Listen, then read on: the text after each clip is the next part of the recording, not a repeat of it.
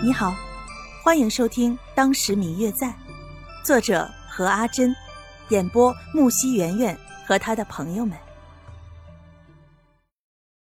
第七十九集。开门！开门！门外似乎来了不少人，气势汹汹的敲着门。下人听见之后，慌慌张张的去开了门。门外站着的是附近的乡民。母亲那个时候的身体已经不太好了，听见乡民们气势汹汹的找上门来了，拖着疲惫的身子前去打招呼。各位乡亲，不知你们来这里所谓何事啊？当时母亲说一句话已经有些费力了，但却还是坚持着请他们进来了。父亲那个时候还没有回来。似乎有什么棘手的事要处理。把赵安信交出来！不少的乡民都哄叫着。赵安信是阿新哥的大名，是父亲收他为义子的时候替他取的。对，交出来，交出来！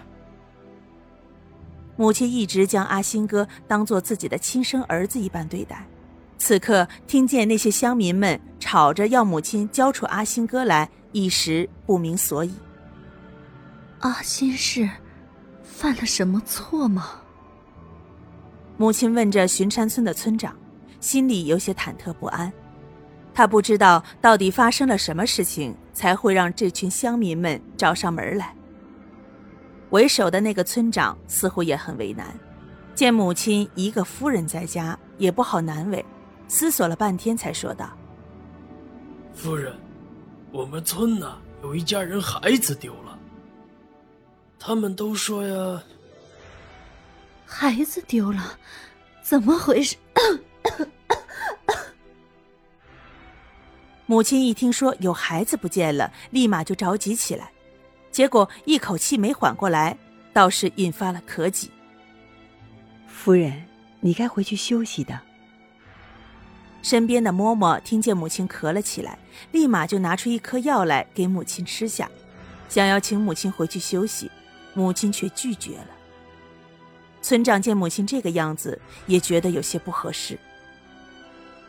那孩子呀，是附近李家的小儿子，几天前都丢了。那去找了吗？孩子找到了吗？母亲一听说李家的小儿子丢了，就十分的激动，显得很着急。那位村长似乎显得很为难，半天才说道：“哎，找是找着了。哦，是吗？那就太好了。孩子没事吧？”母亲松了一口气，继续的问：“那位村长。”半天都没有说出一句话来，似乎有什么难言之隐。哼，没事儿，怎么可能会没事儿？我可怜的那侄儿找到的时候已经死了。就在气氛压抑到极点的时候，人群中有一个人突然冲出来，大声叫道：“就是你们家的赵安信害死的！”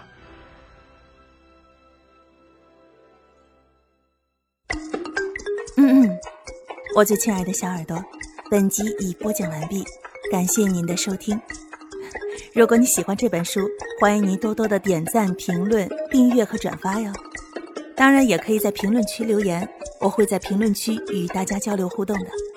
喜欢这本书就给他点个赞吧，你的点赞和评论是我们创作最大的动力。